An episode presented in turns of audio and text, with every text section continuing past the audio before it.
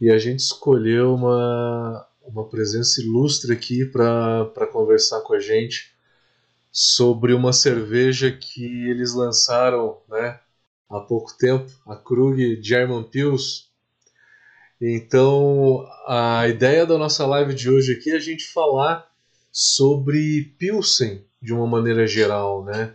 É, história da Pilsen, eu queria que o Alfredo falasse um pouquinho para gente da história da Pilsen, método de produção, quais são as diferenças de uma o que a gente chama de Pilsen hoje aqui no Brasil, que não é exatamente uma Pilsen, né, Alfredo? É uma Lager, é um, se a gente pode classificar uma International Lager ou uma Standard Lager, se é a versão americana, né? É, enfim, entre outros nuances. É uma cerveja que o brasileiro precisa de muito entendimento ainda, entender um pouco melhor o estilo, saber o que é uma Pilsen de verdade, porque a maioria das cervejarias vende para gente Pilsen uma coisa que não necessariamente está de acordo com o estilo. Né? Aqui a gente está falando de German Pilsen. Né? Eu queria passar a bola para o Alfredo né, ouvir aí essa grande experiência que o Alfredo tem. Alfredo, pode se apresentar, pode falar.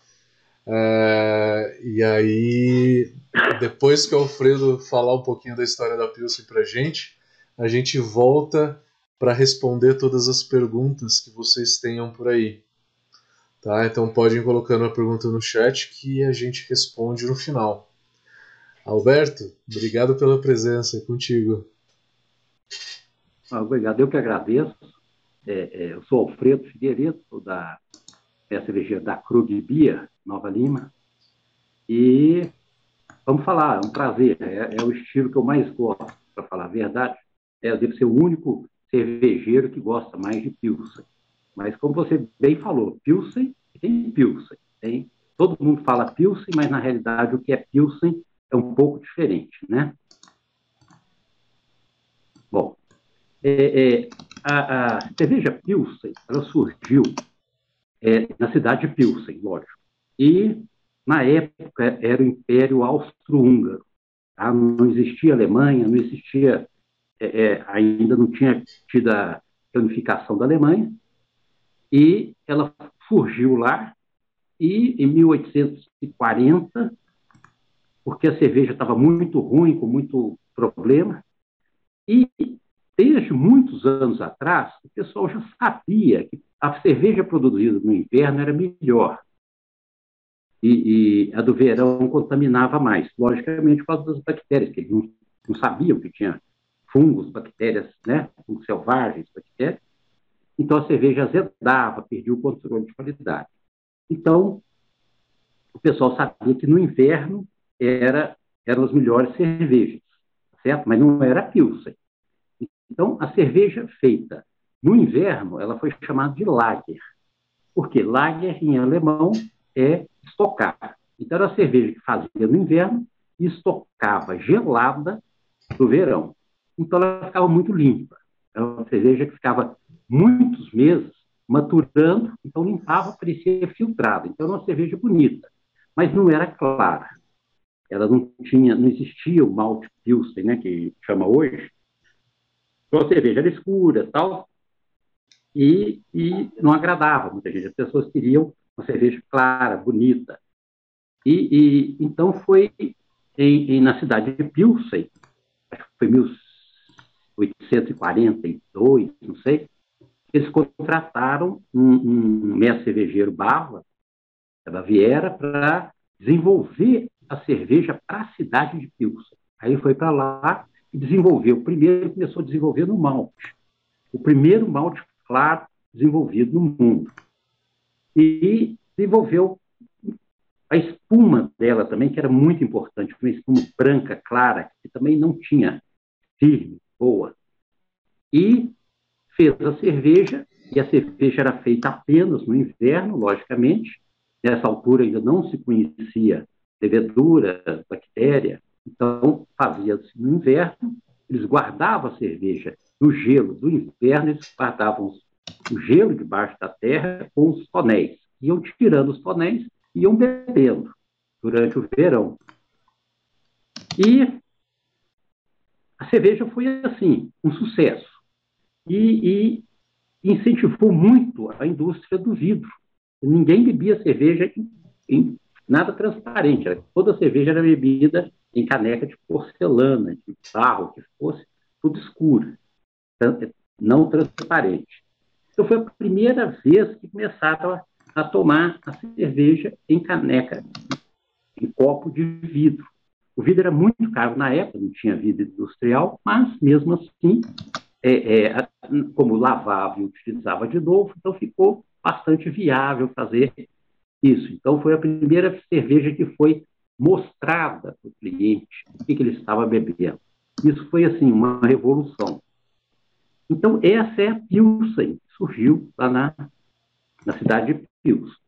Bom, logo depois veio a, a, a unificação da Alemanha, separaram a coisa, e a cidade de Pilsen ficou é, na República Tcheca hoje, né? Mas também já mudou o nome e tudo, mas hoje é República Tcheca, está pertinho da fronteira com a Alemanha. Então, com essa separação, o que, que aconteceu? A, a, a, cerveja Pilsen, da cidade de Pilsen, era, ali era a região da Boêmia. Então ficou a Boêmia Pilsen. E ela foi, teve uma tendência de perder um pouco a amargor, mas principalmente ganhar cor, ganhar um pouco de dulçor, mais gosto de malte, com o tempo.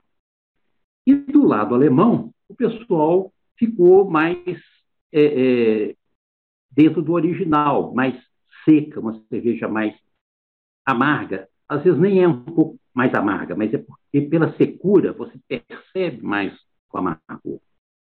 E seguiram, e, e logicamente na Alemanha os, os, lúpulos mudaram, que não eram os lúpulos da tradicional para dar o aroma, então foram os lúpulos alemães que foram feitos. Então houve uma primeira ruptura. Então a gente fala o seguinte: apareceu a cerveja Pilsen com uma. Com as mudanças de fronteira, de país e tal, elas ficaram divididas em duas. O nome Pilsen ficou com o lado da República Tcheca. Então, os alemães colocaram Pils, que é uma, uma abreviatura para poder não, não, falar que está copiando, né? mas para associar a cerveja era Pilsen. Bom, essa era a cerveja Pilsen. Bom, aí os alemães adoravam. E, e, o pessoal daquela região. Mas, fora da Alemanha, e mesmo da Baviera, mas fora da Alemanha, tinha muita. O pessoal achava muita amarga, muita coisa tal. Então, os alemães começaram a desenvolver cervejas um pouco menos amargas, com um pouco mais de cor, né? que é Dortmund Export, exporta exatamente para exportar para a Europa. Desenvolveram né, a Lager é, na, nos países lá do norte, foi na é, Dinamarca, Holanda, foi desenvolvido também uma cerveja menos amarga. Então, ela foi descaracterizada como Pilsen. E os alemães e esses europeus, em geral, emigraram muito dos Estados Unidos, somente para Chicago. E levaram, os, mestres cervejeiros foram levar equipamento e começaram a fabricar nos Estados Unidos. Nos Estados Unidos existia muita dificuldade de conseguir lúpulo na época, malte, né? E, e era mais fácil arroz, milho. Então, para baratear custo, eles começaram a adicionar arroz, milho e reduzir o amargor também. Então, ali estava nascendo um outro estilo, que não é Pilsen, é Lager. É Pale Lager, é Lager clara. Então, aí começou a desenvolver, e este estilo Pale Lager é que realmente foi o su grande sucesso no mundo todo. Entendeu? Os americanos, para variar, né, eles pegam a coisa e faz a coisa crescer e tal, e ser um sucesso. E foi um sucesso, e foi aqui no Brasil. As cervejas vieram todas no estilo americano, tá? mas é lager, ela não é uma pilsen. O cara vai tomar uma, uma cerveja aqui no Brasil, né? Comum aí, uma Brahma, sei lá, Skol, coisa.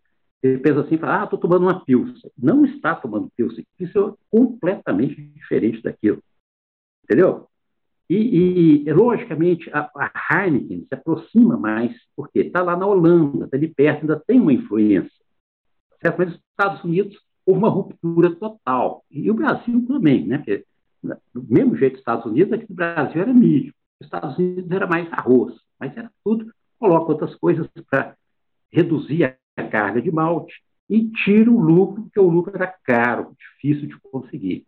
Então, aí foram aparecendo os outros estilos, assim, muito pela história mesmo, pelas circunstâncias foram desenvolvendo. As pessoas costumaram acostumar com aquilo, assim, quer dizer, passaram a beber aquilo e gostar.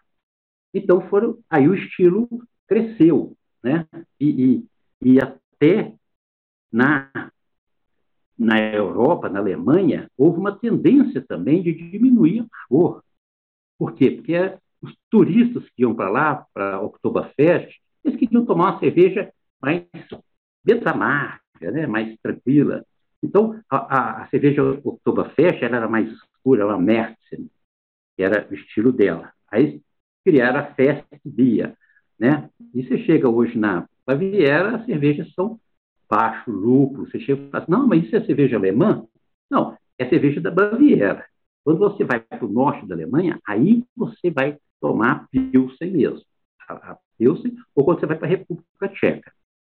Tá certo? Então, é, é basicamente esses movimentos aconteceram muito devido a até divisões do país, reestruturação de tudo, e o povo gostava. Né? E no final o povo é que aprova. Quer dizer, o povo gostou daquilo e acostumou com aquilo, aquilo é que vai vender e vai ser o sucesso. E aí foi, a, a, a, as Pilsen perderam um pouco de amargor, mas hoje eu acho até já voltou um pouco, não voltou total, certo? talvez as tchecas, elas perderam mais um pouco o amargor, mas eu, eu, eu lembro também, quando eu bebia cerveja Workvel, que é da, de Pilsen, né, da, da cidade de Pilsen, eu achava super amarga. Então, mas é, pode ser que o meu, meu paladar mudou, porque hoje eu tomo ela e acho ela tranquila, né? Então, é, é, eu não consigo comparar o paladar daquela época com hoje, mas eu vejo que, em geral, as cervejas perderam um pouco o amargor para agradar a, as pessoas, né? O, gosto da maioria das pessoas, não de todo. Mas é isso, assim. Então, quer dizer, é uma história que começa de um lugar e vai para o mundo inteiro e a cerveja ganha, só que já não era Pilsen, era Lager. Então, quando você for tomar uma cerveja, sei lá, uma original, uma Kaiser, o que for, me vê uma Lager, que ela não é Pilsen, tá certo? Um detalhe, né? Mas é isso aí. E, e, então, basicamente, é uma história que, quer dizer, a história da cerveja é a história da humanidade, né? Da migração de tudo. É uma, é uma história que conta a, a história do homem, né? Como a humanidade evoluiu, foi mostrando, foi passando, criando, e, e a cerveja estava sempre presente. Ok? Tá claro? Tá legal, tá legal. É ah, muito importante então, a gente saber quem está começando né, a fazer cerveja, é. quem está começando a conhecer um pouco melhor esse mundo de cerveja, a entender que na hora que a Ambev coloca Pilsen ali naquela lata, aquilo não necessariamente é, né? Aquilo é uma Standard Lager, é, que tem adjuntos, tem por volta de 40% de adjuntos, tem um, tem um nível de amargor, o índice de amargor é o IBU, tem por volta de 9 IBUs, né? Já é. essa cerveja, essa Pilsen real, e que, cara, tá excelente, eu tô tomando agora. A galera da Krug acabou de mandar para mim, eu recebi numa caixa sensacional. Ah. Com, Top a caixa, com né? esse copo, com esse copo também, é. muito legal. E eu tô tomando agora. Enquanto o Alfredo tava falando, eu tava tomando e tava experimentando pela primeira vez. Eu adoro esse sabor de lúpulo, né? Mas é que nem o Alfredo falou, o brasileiro não está acostumado, né? O público em geral não está acostumado com esse nível de amargor. A Heineken, quando chegou no Brasil, tinha 22 IBUs, aí eles tiveram que reduzir para 16, porque o brasileiro não aceitava muito bem, né? Então, Isso. ajustes são feitos de acordo com, com o mercado consumidor propriamente dito, né? Então, uma coisa é a, a, a Brahma e a Skoll são Standard Lager. A Heineken, por exemplo, o BJCP classifica ela como International Lager, já é uma lager de entre 18 e 20 BUs. Já uma German Pilsner, ela tem de 30 a 40. Uma Bohemian de até 45, eu acho, se eu não me engano. O BJCP aceita. Quantos IBUs que tem a, a tua Pilsen, Alfredo? Nós colocamos em 30, porque a gente estava até com um pouco de medo, receio do, do, da aceitação. Nós não vamos julgar lá em cima, não. E, e também porque nós escolhemos deixar ela bem seca. Ela é muito mais seca do que a Heineken, do que. Uh, ela é, talvez seja mais perto da Urquell, né? Coisa, mas as cervejas do norte da Alemanha, que foram a inspiração, e colocamos ela bem seca.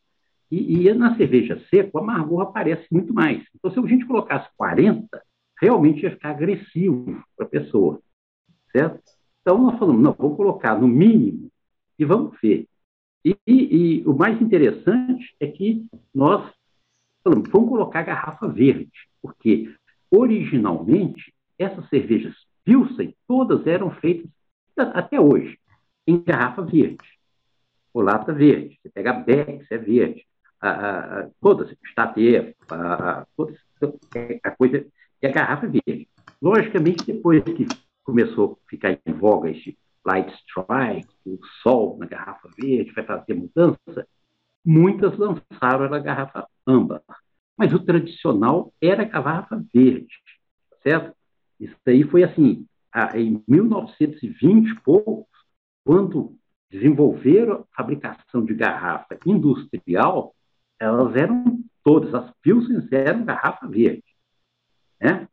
E, e, por quê? Porque ela era bonita. O cara tinha que ver a garrafa na loja, na coisa, e olhar através dela, falar, nossa, que cerveja linda. Então eles puseram a garrafa verde, não sabia que tinha Light Strike nem nada. Aí depois do Light Strike, o pessoal vai, nós falamos, não, vamos, vamos voltar na raiz. Vamos colocar ela na garrafa verde. Eu te digo uma coisa: você toma o chopp dela, ele é muito diferente da garrafa. Muito diferente. Sabe? É, é, inclusive, o chopp vende muito pouco. A garrafa é que vende muito. Porque a garrafa tem o Light Strike. E as pessoas, de repente, começaram a gostar. O Light Strike passou a ser um né, on flavor. Saiu de off flavor e virou um on flavor né, na, na, na, coisa, porque as pessoas gostam. O que, é off, o que, é on? O que, o cara quer é on. O que o cara não gosta é off. Ponto final. Né? Não, não tem muita regra, ah, porque estilo não pede tal. Tudo bem, mas no fundo é o, o gosto da pessoa é que importa. E isso ah, teve uma aceitação, assim, muitas pessoas falaram assim, mas como é que você consegue fazer uma cerveja pasteurizada melhor do que o chopp até, que não é pasteurizado. Não é melhor, é simplesmente porque não tem o light strike. Você está sentindo é falta é diferente, né? strike. É, então, exatamente. Como isso mudou? Quando eu era menino, a gente ia comprar cerveja no bar lá para os adultos, né? A gente sempre carregando, a gente era o de carga para comprar cerveja nos bares e ganhava picolé, pirulito, aquelas coisas para trazer. E a gente chegava no bar e falava assim: não pode ser casco verde. Nem sabia por quê, mas falava com o cara: tem que ser casco escuro. E quem for mais velho vai lembrar disso tranquilamente, vai falar: isso realmente era coisa. Por causa do light strike, mas ninguém sabia que era light strike. Mas as pessoas não gostavam. Hoje, a coisa mudou. Cultura é isso. A, a, a cultura muda, o paladar da pessoa muda e ele passa a gostar de coisas que ele achava horrível quando era criança e passa a adorar depois de adulto, depois de, né, da coisa. Então, isso tudo é muito bacana, porque você vê as pessoas lá, pá, pá, pá, e de repente está todo mundo querendo garrafa verde. Né? Isso é um fato. E foi muito arriscado que nós fizemos, porque é, é, é, é, perigoso, né? Você lança um produto e fala o seguinte, deixa dar light strike, tudo bem, vamos ver o que, que dá. E muito amargo, o brasileiro não gosta de tanto amargor, mas nós julgamos, falando assim, o brasileiro já está com conhecimento, cerveja muito bom, já está muito evoluído, eu acho que o momento é agora. Vamos entrar e com Caso Verde, vamos sair na frente e vamos ver o que vai dar. Né? E deu certo. Tá? As vendas estão subindo assim. Só curiosidade, é, quando eu estudei, eu me formei na VLB em Berlim, né? É, um dos professores lá me disse que cervejarias, estudo de caso, é coisa real, cervejaria que trocou a garrafa amber pela garrafa verde do dia para noite aumentou vendas entre 15 e 20%. E galera, é incontestável. Olha só como é mais bonita do que a garrafa amber, né? É, a, a coloração é. amber tem justamente uma, é um, uma funcionalidade, né? Que é evitar a incidência da luz ultravioleta é, nas moléculas de alfa-ácido que vão acabar fazendo uma transformação nela e dando o que a gente chama de light struck. A Heineken hoje considera o light struck como um flavor, né? Como um on flavor. Então eles estudam como manter esse light struck e ter ele de uma maneira, né, certamente regulada, né? Então o light struck ele dá mais sabor. A cerveja que eu estou tomando aqui, Alfredo, como eu recebi dentro de uma de uma caixa de madeira, cara, tava fantástica a caixa de madeira. Eles fizeram um kit para mandar para mim aqui para a gente gravar essa live, sensacional. Tiveram duas garrafas, uma de 600 da, da Pilsen, uma outra long neck e um copo aqui fantástico. Muito legal. É, e a cerveja tá muito boa, tá muito boa. Ela tá com zero de light strike porque ela veio na caixa toda fechada, né? Então ela não tomou sol ela nenhum. Pegou um pouquinho antes. É, ela um pegou um pouquinho antes. Na hora do manuseio? Mas, cara, eu te juro. Muito pouco, muito pouca luz já pega. É incrível. Você produz ela, você deixou um tempinho na, na, na luz, ela já, já aparece light strike. Te juro que a minha não tá evidente. A minha não tá. tá mas é, é, aí você pega uma que não pegou luz nenhuma, você vai sentir a diferença. É porque ela, ele começa muito suave, depois vai aumentando um pouco. Você vai ver, por exemplo, a long neck, ela tem mais. Mais do que a garrafa de 600, né? Se diz. Exatamente, porque é um, é um, volume menor com mais incidência, quer dizer, de luz, né? Uhum. Então, a área de contato com o Sol, proporcionalmente ao volume, acaba sendo maior, né? Com certeza. Exatamente. Ela, ela pega muito mais do que a 600. Que daí tem muita Aí você vai, Depois você vai tomar de, a long neck e vai, e vai me falar. Tá, eu vou tomar logo na sequência. Depois que eu terminar a live, eu vou. Então tá, tomar, aí você já fala. E que tem muita diferença, você sente isso também, né, Alfredo, pro chopp, né? Da, da garrafa pro chopp. É. Né? Vocês vendem chopp vou... dessa cerveja? Hã? Vocês vendem chopp dela? Vendemos, mas o, mas o sucesso é a garrafa. Porque a garrafa verde ela chama atenção, né? Porque hoje tem muita garrafa no supermercado, tudo âmbar os formatos diferentes, mas tudo âmbar. Você põe uma verde, a, a, a, chama, acaba chamando atenção, a pessoa, no mínimo, dá uma olhada para ela.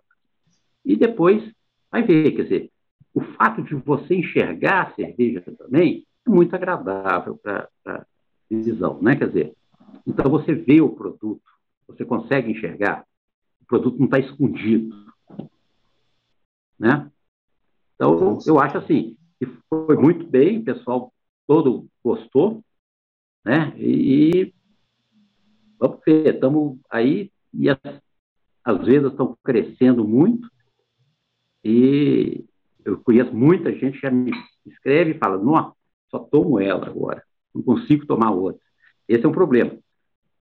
Tem, se você, se você tomar, se você tiver, por exemplo, uma lager comum e uma German Pils, primeiro tome a lager. Porque ela é muito mais amarga, Pilsen, né? Se não, você vai falar assim, porra, eu estou tomando água. Entendeu? Muita gente agora fala assim, nossa, mas tá horrível. Eu falei assim, o que, que você tomou antes? Ah, não, eu tomei uma German Pilsen. Então, fez errado. Começa na, na Lager e depois vai para a German Pilsen. Uma curiosidade para todo mundo, a gente falando de amargor aqui, né? É, eu acho que o público geral ele, ele realmente não quer muito amargor, ele quer uma cerveja bem leve e refrescante. Né? É, na Alemanha, eles consideram como a cerveja popular a Helles e a Pilsen é. como uma cerveja premium, justamente por conta do amargor. A Helles é o que mais se aproxima talvez da Heineken, né? A Harris tem de 18 a 20 BUs, mais ou menos. Não tem muito lúpulo de final de fervura, não tem muito aroma de lúpulo. Né? Ela é uma cerveja bem mais leve do que a Pilsen. É. E os próprios alemães falam: não, a cerveja premium é a Pilsen, que você toma menos do que a cerveja é, do dia a dia, que é a Helles. Então a cerveja do dia a dia do alemão ainda é Helles, é. ela, ela acaba saindo mais do que a Pilsen, né? Mas Sim. o alemão ele é, entende. É, no sul da Alemanha, né? Vou falar, no uhum. sul da Alemanha, na Áustria, isso é perfeito. É, vamos dizer, deve chegar a 90% de Helles, 80 e tantos por cento de Helles, para 10, 12% de Pilsen, certo? Mas no norte a coisa já é um pouco diferente. Na, no, no norte, norte, tem uma presença a, a, muito maior, né? É, é muito maior. Então, mas como normalmente todo turista vai para a Viera, para o sul, né? Baden-Württemberg, então é, é, eles veem a cerveja alemã como a Munich Helles. E na realidade, não. É, são várias cervejas e, e a German Pils está lá, bravamente ocupando o lugar de, de coisa. E como ela é seca, eu acho que a, a, o drinkability dela é até muito bom. Porque ela, ela não enjoa você. Uma cerveja mais adocicada, ela enjoa. Uma cerveja mais seca, você consegue é, beber mais tranquilo. Apesar do amargor vai ficando na boca, e muito tempo bebendo, aquele amargor começa a pesar um pouco, né? Fantástica. É, Alfredo, algumas perguntas aqui. E pergunta minha primeiro, tá? De cervejeiro para cervejeiro. Qual que você acha o maior desafio de fazer uma pilsen como essa? Tecnicamente falando de produção, né? A gente falou muito agora de história, o conceito, é. né? Mas tecnicamente dizendo, qual que você acha que é um grande desafio que você queira compartilhar aí com ah, quem está assistindo? Para fazer uma cerveja pilsen, ela normalmente é muito mais difícil do que o resto, as outras. Porque você pensa assim, ah, uma IPA tal. A IPA é uma barulheira aqui, cara. Ah, parar de foi. Fazendo uma barulheira aqui, está atrapalhando. É, mas, assim, ela é uma cerveja muito. Porque ela, ela, é muito delicada. Os aromas dela são muito sutis, entendeu? Uma IPA, não, você joga, se ela tiver algum defeito, você soca lúpulo lá dentro, ela só vai sentir lúpulo, tá certo? Uma, uma cerveja mais é, é, aromas fortes tal, você consegue acertar melhor. Uma cerveja Pilsen é uma cerveja muito delicada. Você tem que, tá vendo? O lúpulo, ele é muito suave, ele é muito sutil, tudo nela é pouco. Então, qualquer defeito que tiver nela, você vai notar rapidamente. Entendeu? Então, é uma cerveja que o pessoal acha que é mais fácil fazer? Não. ela é, é mais difícil. Eu, acho até mais difícil. Entendeu? E, mas tudo bem, eu não sei os, os outros cervejeiros o que, que acham, mas para mim é isso. Com certeza, acho que tudo pode aparecer muito fácil, né? Até um DMS que é difícil de, de aparecer, ele pode vir, pode vir um, um leve enxofre, o de acetil, é, você e muito a gente está falando de defeito, mas é, na hora de você planejar a receita, você planeja uma lupulagem, um malte, uma graduação alcoólica e uma pequena variação na quantidade ou no tempo da adição de lúpulo, isso já vai dar uma diferença já na Pilsen, né? Vai dar mais aroma, menos aroma, um pouco mais de amargor. Enfim, trocar a lupulagem, por exemplo, já seria uma coisa que daria. Além de conduzir é. muito bem a fermentação, né? A fermentação ela tem que ser muito bem conduzida então, e planejada. É um ponto muito complicado, porque ah, é, você tem que combater todo diacetil. Qualquer diacetil dessa cerveja mata. Você deve estar adotando aí que é zero diacetil. Extremamente né? limpa essa, né? É. Então, nós mandamos analisar o, o, equipamento lá do laboratório que a gente utiliza. Ele não detectou, ele falou só, abaixo dos níveis de detecção. Então, quer dizer, é, é tomar muito cuidado com o diacetil, certo? O DMS também tem que tomar muito cuidado também, porque é, você tem que sumir com esses, esses sabores para deixá-la bem seca. O, o, a parte de enxofre, eu digo até que ela tem, mas ela tem, no dia que a gente faz ela, ela tem enxofre, certo? H2S, pouco, mas isso é, é, é o jeito que você conduz a fermentação. A gente evita o diacetil, e quando você trabalha na levedura para evitar o diacetil, você às vezes favorece o H2S. Só que o H2S é um, um, um composto que tem um cheiro horrível né, para a gente, tal, um cheiro de ovo podre e tal, mas ele está com enxofre no, na, no estado de oxidação menos 2. E o enxofre é um dos desoxidantes mais poderosos, né? talvez o elemento mais desoxidante da, de todos da tabela periódica seja o enxofre no estado menos 2, porque ele vai pegar o oxigênio e vai virar mais 6, ele vai pegar 8 elétrons, né? quer dizer, quatro átomos de oxigênio, ele vai, pois, ele vai, ele vai de menos 2 a mais 6. Então, ele vai, ele vai ceder 8 elétrons. Então, ele vai ter um poder de desoxidante fantástico, melhor. E quando ele sair do menos 2, o cheiro desaparece. Então, você produz a cerveja no primeiro dia, o segundo dia você ainda percebe H2S. Mas, logo depois, ele some. E, e, eu vi na Alemanha, por exemplo, eu morei lá, né? E, e os pessoal gosta do H2S, que eles falam assim, cerveja fresca. Não sei se teve essa experiência lá da Alemanha, os caras falam assim, hum, cerveja fresca. Eu falei, é, parece mais um peito do que fresca, mas é o sinônimo de cerveja fresca. E que ela vai durar muito tempo, porque aquele, aquela vai ter uma proteção nela muito grande.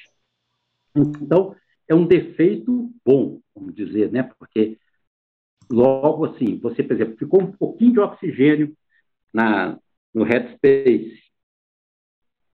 Em, em dois dias, tem zero de oxigênio e ele, esse oxigênio não vai atacar a cerveja. O, o H2S vai pegar esse, esse oxigênio. Entendeu?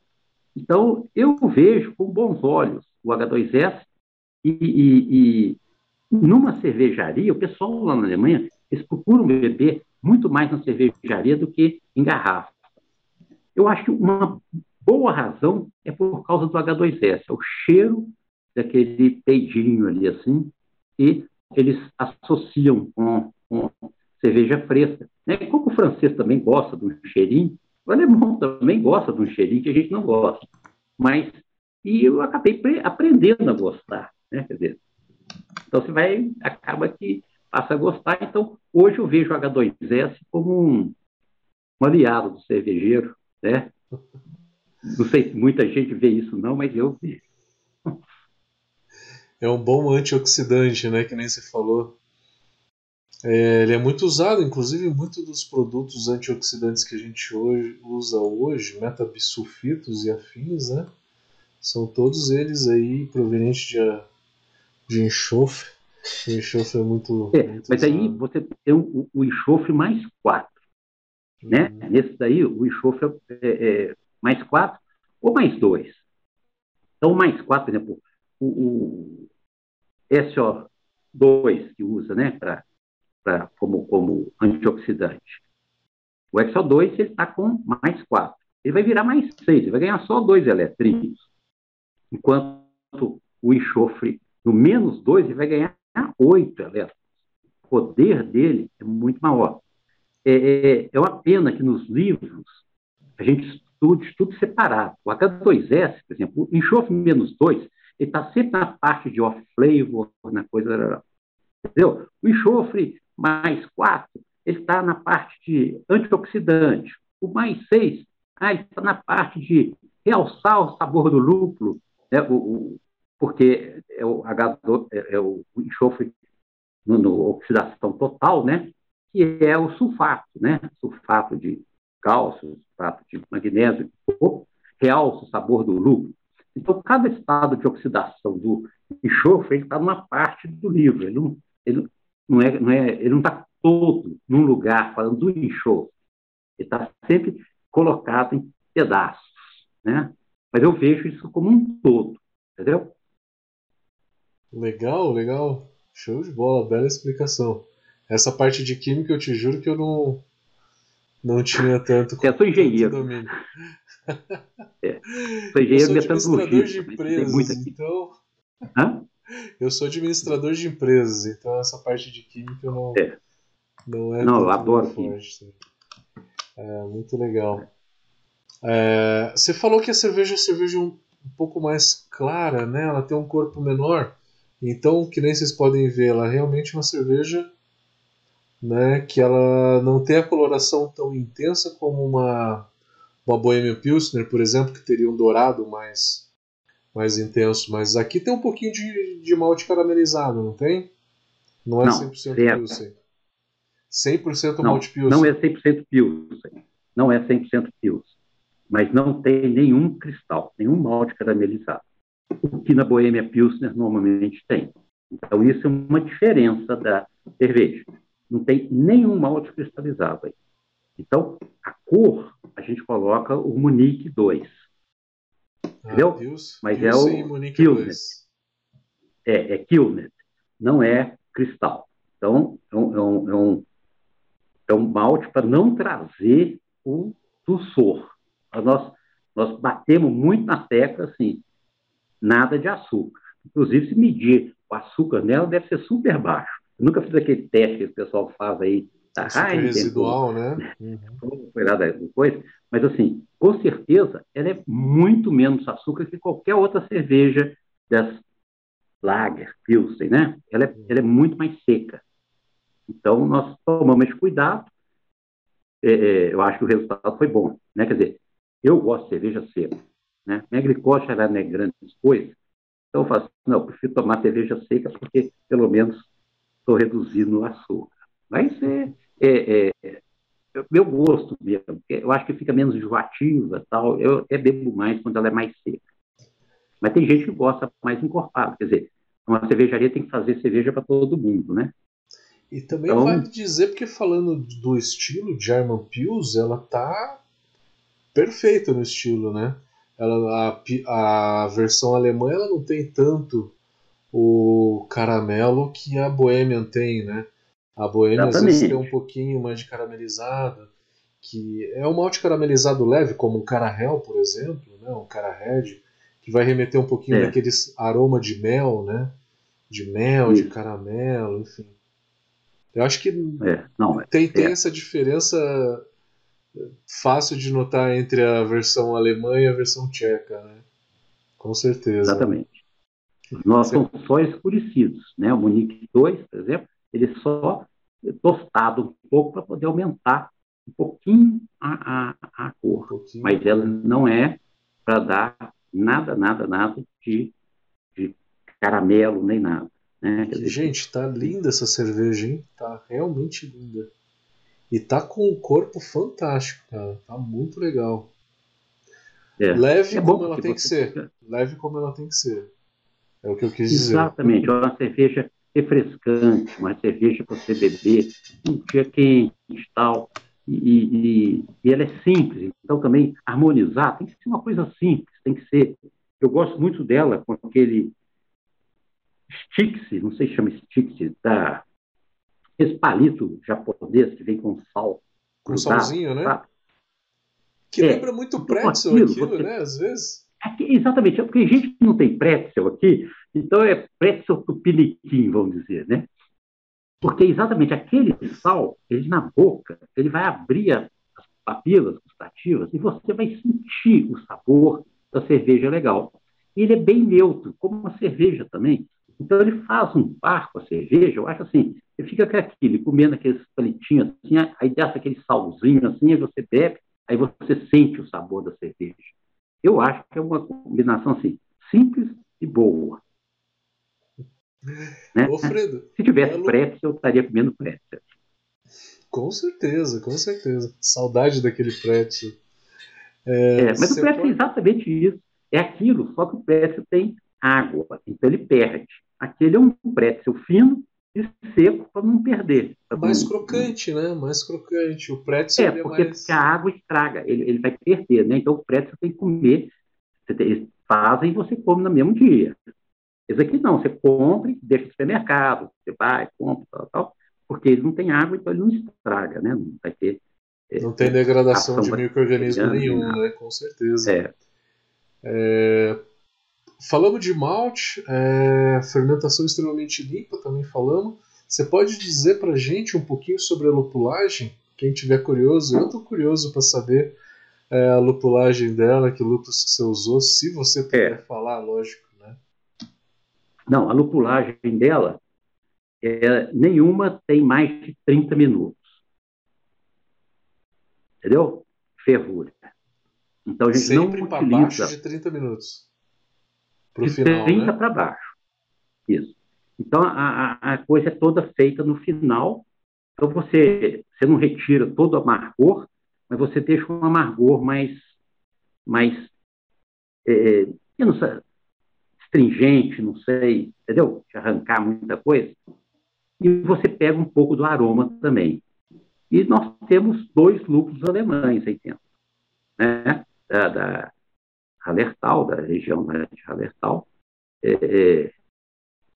Então, quer dizer, ali a gente faz uma combinação desses dois lúpulos, não tem dry hop, tá? Então é não tem dry hop. A última não. edição é uma edição de Whirlpool de zero? É, nem, é, acho nem no Whirlpool, é, no, é na, na, no final da fervura. Se não me engano, eu tenho que olhar. Mas é, é o Whirlpool ou no final da fervura, assim, nós desliga a panela, joga e manda para o Whirlpool. Entendeu? Quer dizer, é a mesma coisa, né? Uhum. Ele não é fervido. Mas é um, não tem dry hop. Que é uma característica bem floral aqui, né? É lúpulo ah. nobre, alemão. Lúpulo Os dois lúpulos são alemães. Isso, é característica. A gente não pode fugir disso, né? Você põe aí um Citra. Ah, não, aí vira um American Pills, né? Sei lá, vira uma outra coisa qualquer. Mas, assim, é, é, é isso, quer dizer, é, é, nós fizemos a coisa muito é, é original mesmo. Fomos na, na raiz da coisa para fazer a cerveja. A lupulagem está fantástica, está muito legal. Está realmente muito legal. É, posso dar uma olhada aqui nas perguntas, ver se tem algumas perguntas. Eu tô, eu tô aqui com, com as redes sociais abertas, vamos ver se tem. YouTube não, mas a gente tem bastante, bastante gente aqui no, no Instagram da Krug. Muita gente falando que tem o prazer, teve o prazer de conhecer a fábrica da Krug em Nova Lima. E que quer passar de novo lá. Que já tomou cerveja, que é fã da Krug gosta dessa cerveja. E aí o Roger está perguntando por que vocês não acham que mesmo a Heineken tendo 16 IBUs, o brasileiro gostando de cerveja menos amarga, por que, que eles gostaram da Heineken? É propaganda? É, é modismo? Ou o quê? É, não, eu acho que é uma, é uma combinação, né? não é um, um fator só.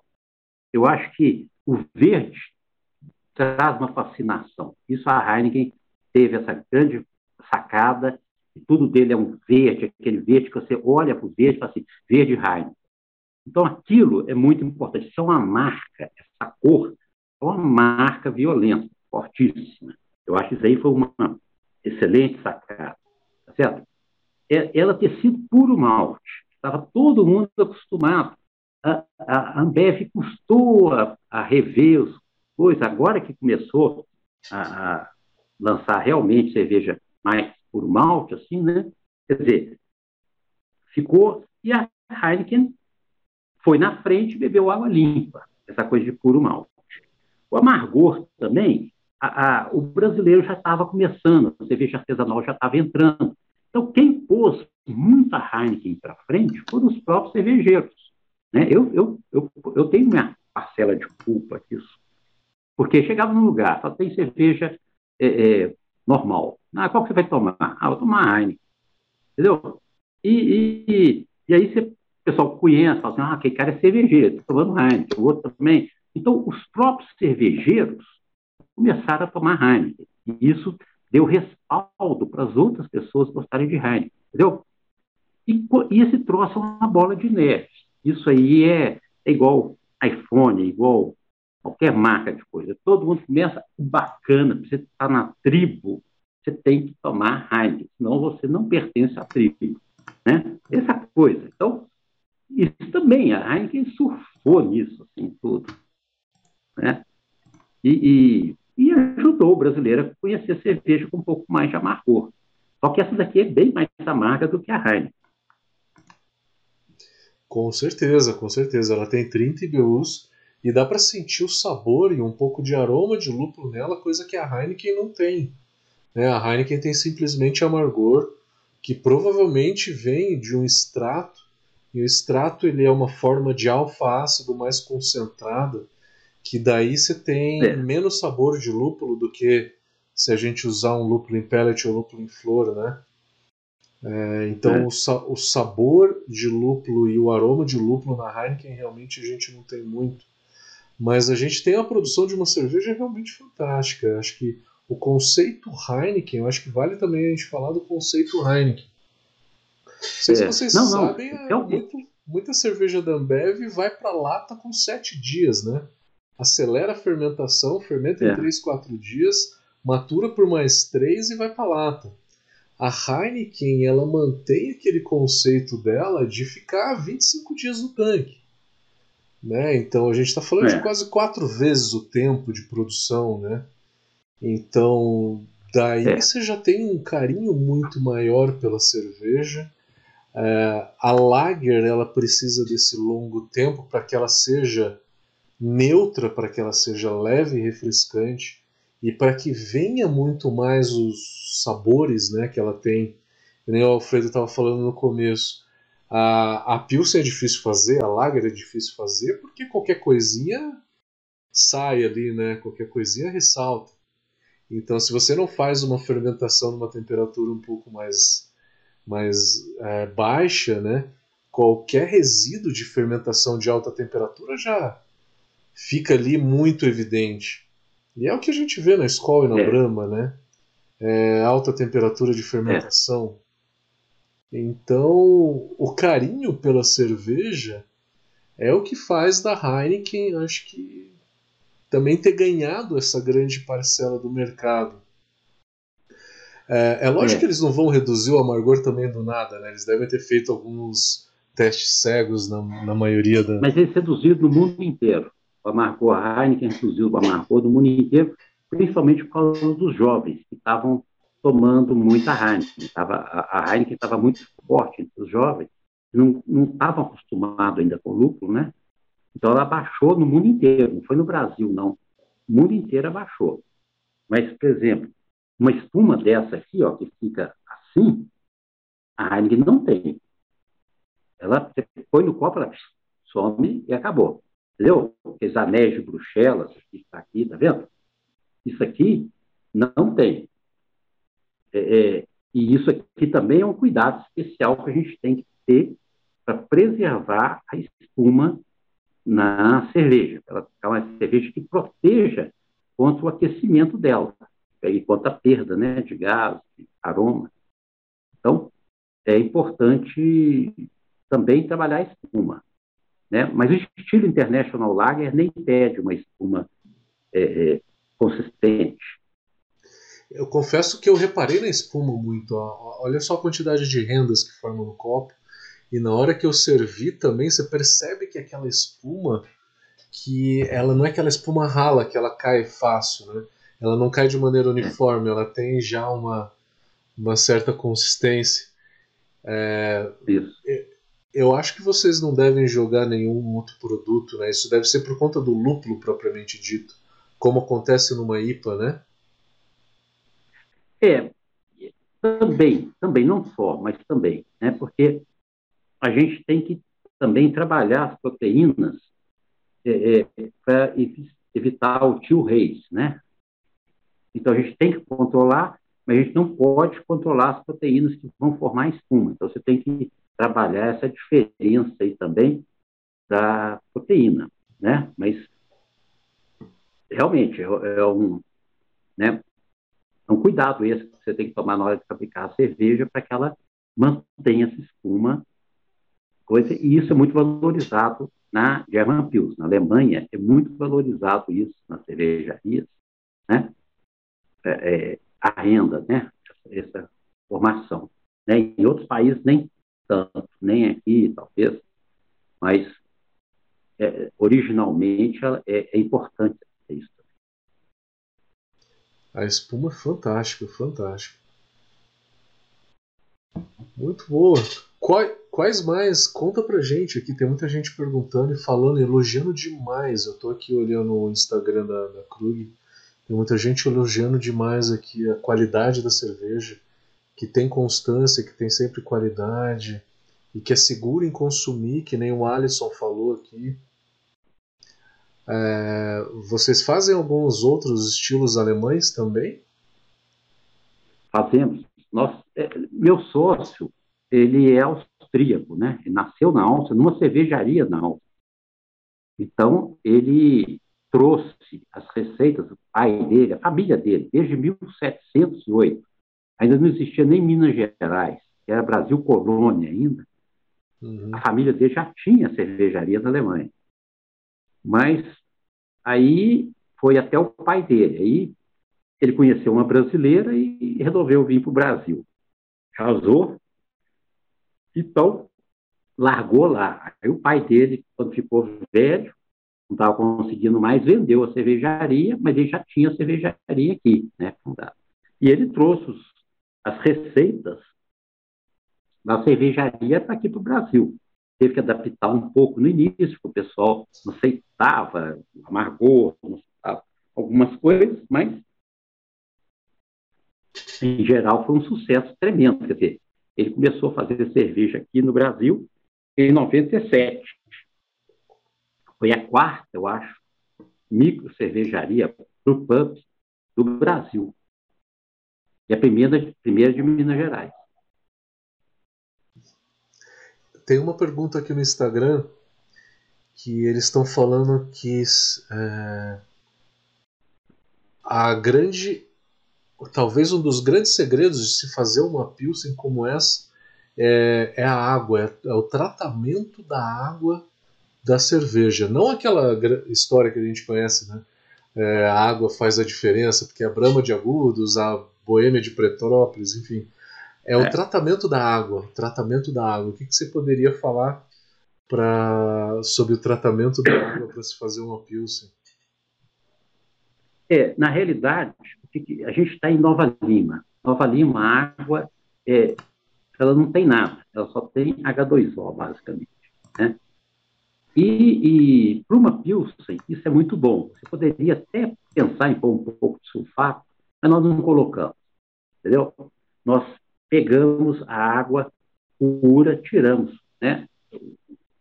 Cloro, medimos o ferro, aqui é uma região de muito ferro, a gente mede, controla o teor de ferro na água, não, não temos problema, mas a gente basicamente não tem nada de calcário, de sulfato, de carbonato, não tem nada, né? O troço é, é uma água muito limpa. E que na cidade de Pilsen também era assim, era uma água, né? Quer dizer, é, é, as cervejas foram feitas baseado na água da cidade, antes deles conhecerem composição química e tal. Então, em Londres, a água é, era de um jeito, na Escócia, né? Por exemplo, dentro, dentro da Alemanha também, né? Por exemplo, Düsseldorf é uma água extremamente calcária, né? Tem muito carbonato. E, então, a cerveja lá, ela já é uma cerveja adaptada para ter o carbonato. Ela seria uma Pilsen, só que mais escura, para poder absorver aquele carbonato, né? não abaixar tanto o, o, pH, conseguir manter o pH uma, uma coisa, um nível bom. E, e então, quer dizer, a, a, as cervejas foram desenvolvidas por causa da água. E a cidade de Pilsen tem uma água bem é, é, neutra. Tá? Então, isso, isso a gente mais ou menos tem aqui em Nova Lima também é um polo cervejeiro, que a água é extremamente boa tal. Para cerveja clara. Para cerveja escura, logicamente, a gente joga os sais. Né? Mas para essa cerveja especificamente, a gente conta só com a natureza. É, tem uma outra pergunta aqui falando sobre levedura. Ele está perguntando se você indica alguma levedura para o cervejeiro caseiro. E na sua experiência das leveduras lagers que você usou, qual que você teve mais êxito? É, depende do que, que é êxito, né? Quer dizer, é, é, são perfis diferentes. Então, quer dizer, você fala assim, ah, né, por exemplo, nessa daqui é uma coisa, o êxito nessa é diferente de uma êxito numa lager, uma American Lager, né? É, é, eu acho que, assim, o grande a grande preocupação nas leveduras Lager deve ser o diacetil, porque as leveduras Lager, em geral, elas têm uma dificuldade um pouco grande com o diacetil, certo? Então, eu acho que é, deve ser a maior preocupação da pessoa é tirar todo o diacetil, né? quer dizer, cada caseiro, você faz, faz aquele diacetil rest, todo mundo faz, tal, mas antes de você abrir o frio, esfriar, ou para maturar, pega um pouquinho da cerveja e aquece a 70 graus e força o alfa-ceto-lactato virar de acetil e cheira e prova e coisa para ver se para lá na frente não apareceu de acetil, entendeu?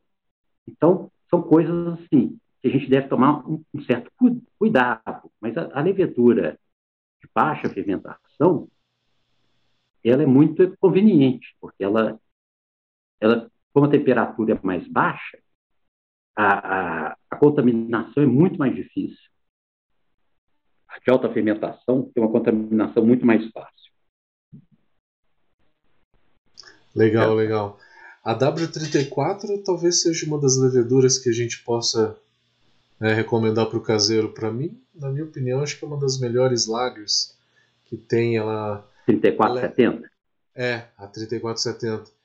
Ela é uma levedura é, muito parruda, né, robusta, ela é. dificilmente não starta uma fermentação ou dá fermentação arrastada. Ela é uma levedura realmente que muito robusta e ela tem um perfil é. realmente muito neutro.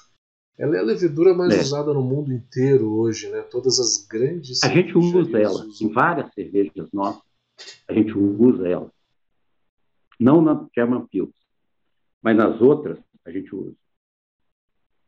Entendeu? Talvez seja uma boa. Na né? Dunkel, na, é, na Lager nossa, na Dunkel, é, é, nós temos algumas cervejas que usam a 3470. Eu, eu recomendo, eu acho que a 3470 realmente é uma, uma levedura é, que vale a pena.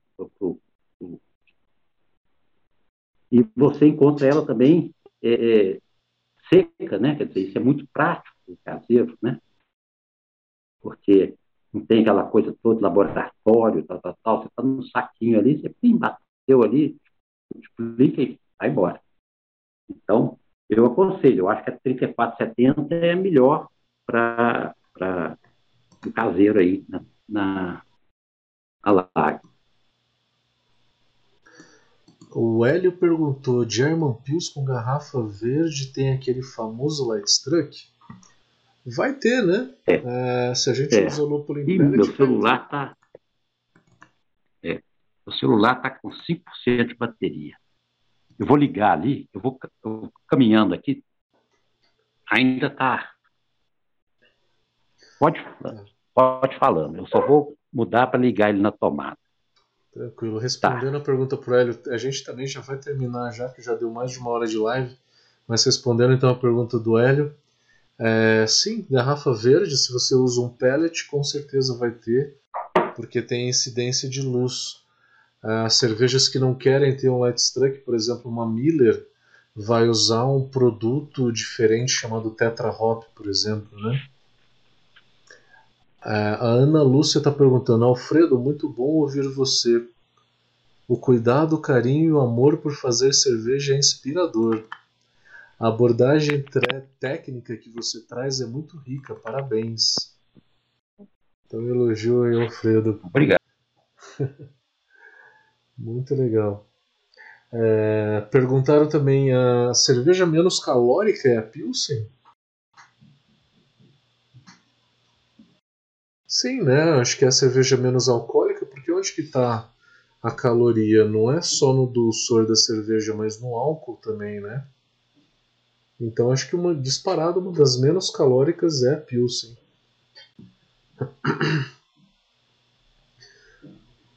Gente, como a gente está dando uma hora de live aqui também, o Alfredo. Ah, o Alfredo tá aí. O Alfredo tá aí. Aqui deu uma. é, eu achei que tinha caído. É, podemos, podemos pensar já em encerrar, Alfredo, se você tem mais alguma alguma consideração, alguma coisa que você queira dar de dica aí, né, para o cervejeiro para produzir uma boa pilsen, é, qualquer coisa que você queira dizer para esse pessoal.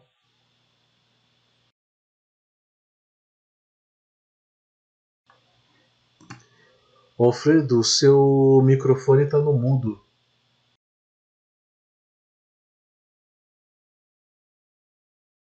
Ainda está no mudo. Agora, Agora sim, agora sim, perfeito. eu- é- é- meu celular é aquele que tem Edge. Aí você põe, pega, segura do lado dele e ele começa a ativar tudo. Desgraça. Mas assim, é, a, a- a pergunta anterior era da. Depois da levedura, Cerveja calórica, qual que é a menos calórica? Então, porque tem duas coisas, tem o calórico, né? E tem o, o- o carboidrato, a quantidade de carboidrato. Porque existe uma diferença. A calórica, você soma a energia do álcool, que não é um carboidrato, certo? Com a, a energia dos açúcares, que são carboidratos, né? Dextrina, maltose, o que tiver. E, e- e- então, quando é, é low carb, por exemplo, né, baixo carboidrato, ela, ela reduz a quantidade de açúcar. Então, a cerveja, ela pode ter muito álcool, mas ela tem pouco açúcar. Então, é uma cerveja seca. Entendeu? A não ser que o cara põe adoçante na cerveja, mas assim, a, a- a low carb, ela não tem açúcar, ela tem muito pouco açúcar. Agora, a calórica baixa, você tem que abaixar o álcool. Se você puser muito álcool, o álcool é energia, né? Toca carro aí, tá rodando. Então, o álcool é, é, é, ele é energético, então ele não vai ser uma low calorie. Certo? Então são duas coisas distintas, mas é, é em parte são iguais, né? É, exatamente. É, quem quer fazer uma, uma light beer, por exemplo, né? É, vamos falar de algumas light beers. Acho que a mais famosa do mundo é Bud Light. No Brasil, talvez é. a que mais tenha mercado seja Itaipava Light. São cervejas. A Itaipava, Itaipava Light tem 3,5 de álcool, a Bud Light tem 4,1. Então ela tem menos álcool, tem menos álcool, o álcool tem aí essa caloria. Você reduz um pouco da caloria.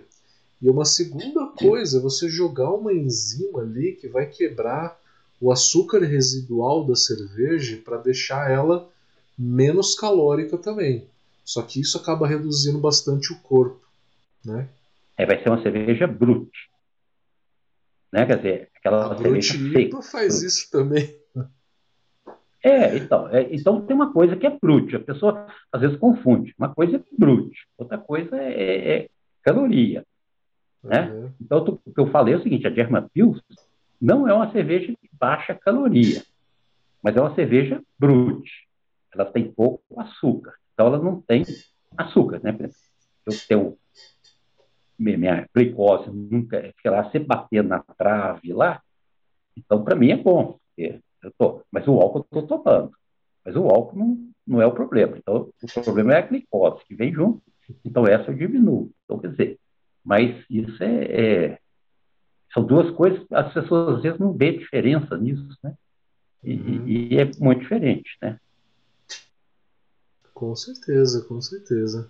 A menos calórica de todas vai ser a Light Lager. Acho que ela foi feita aí com essa finalidade, né? É, Só que é, aí o tem... seu teor alcoólico vai lá embaixo. Você fazer uma cerveja com 5% de álcool, é impossível você falar assim, você tem 100 calorias por copo, por coisa, é impossível, porque só o álcool já tem aquilo.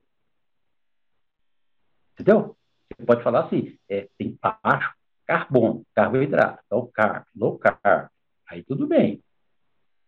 Certo? Mas o álcool comporta. Então, se você vai fazer uma cerveja light, você tem que abaixar o álcool. Não tem jeito, não tem milagre.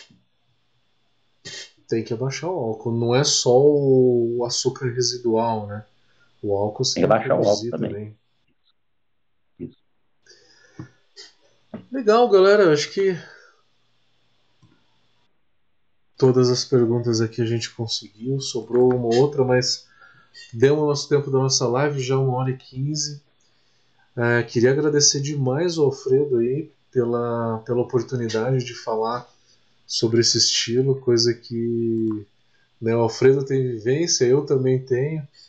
E eu acho que é um estilo que as pessoas têm muita curiosidade. Uma vez eu fiz uma live sobre Pilsen, foi uma das mais acessadas. Então tem é. muita curiosidade o pessoal quer saber muito.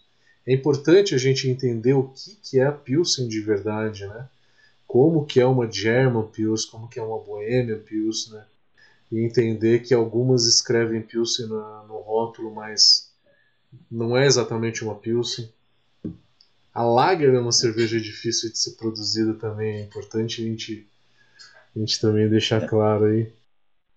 E eu queria agradecer ao Alfredo por compartilhar suas experiências, por compartilhar comigo essa cerveja fantástica. Eu já tomei uma aqui, eu vou tomar mais uma. Saindo daqui eu vou vou jantar, que eu não jantei Depois ainda, vou tomar fala. na segunda. Ela vai ter mais light strike. Light Porque ela é uma né? long neck, é. Já, é, já te falo, já te falo gente grava um áudio na tá sequência tá já. E eu queria agradecer tá a todo mundo. A gente teve aí por volta de 100 pessoas em todas as redes sociais ao mesmo tempo, de maneira simultânea. Tá? Nas redes da Brau e nas redes da Krug. Foi fantástico. Gente, obrigado. Obrigado pela participação.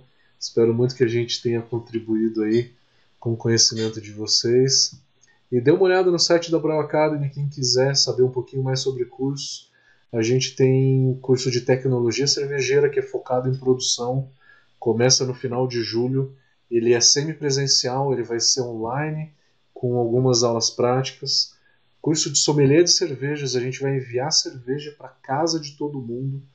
Todo mundo vai conseguir fazer esse curso em casa da mesma forma que a gente faz presencialmente, só que a gente vai enviar cervejas para todo mundo, vai fazer a degustação com os professores de maneira online, simultânea, para que todo mundo tire dúvidas. E estejam com a gente, né? experimente. Quem não conhece essa German Pilsen fantástica, que tá muito legal e tá não só tá dentro do estilo, mas ela tá realmente muito legal. Experimentem, né? Depois comente com a gente aqui no vídeo, fale comigo, fale com o Alfredo. E galera, muito obrigado pela presença, muito obrigado, Alfredo. Vejo vocês nas próximas. Eu que agradeço. Até mais. É, Alfredo, obrigado de coração. Valeu. Olha. Alô. Valeu, gente. Tchau, tchau. Valeu. Tchau. Valeu. tchau.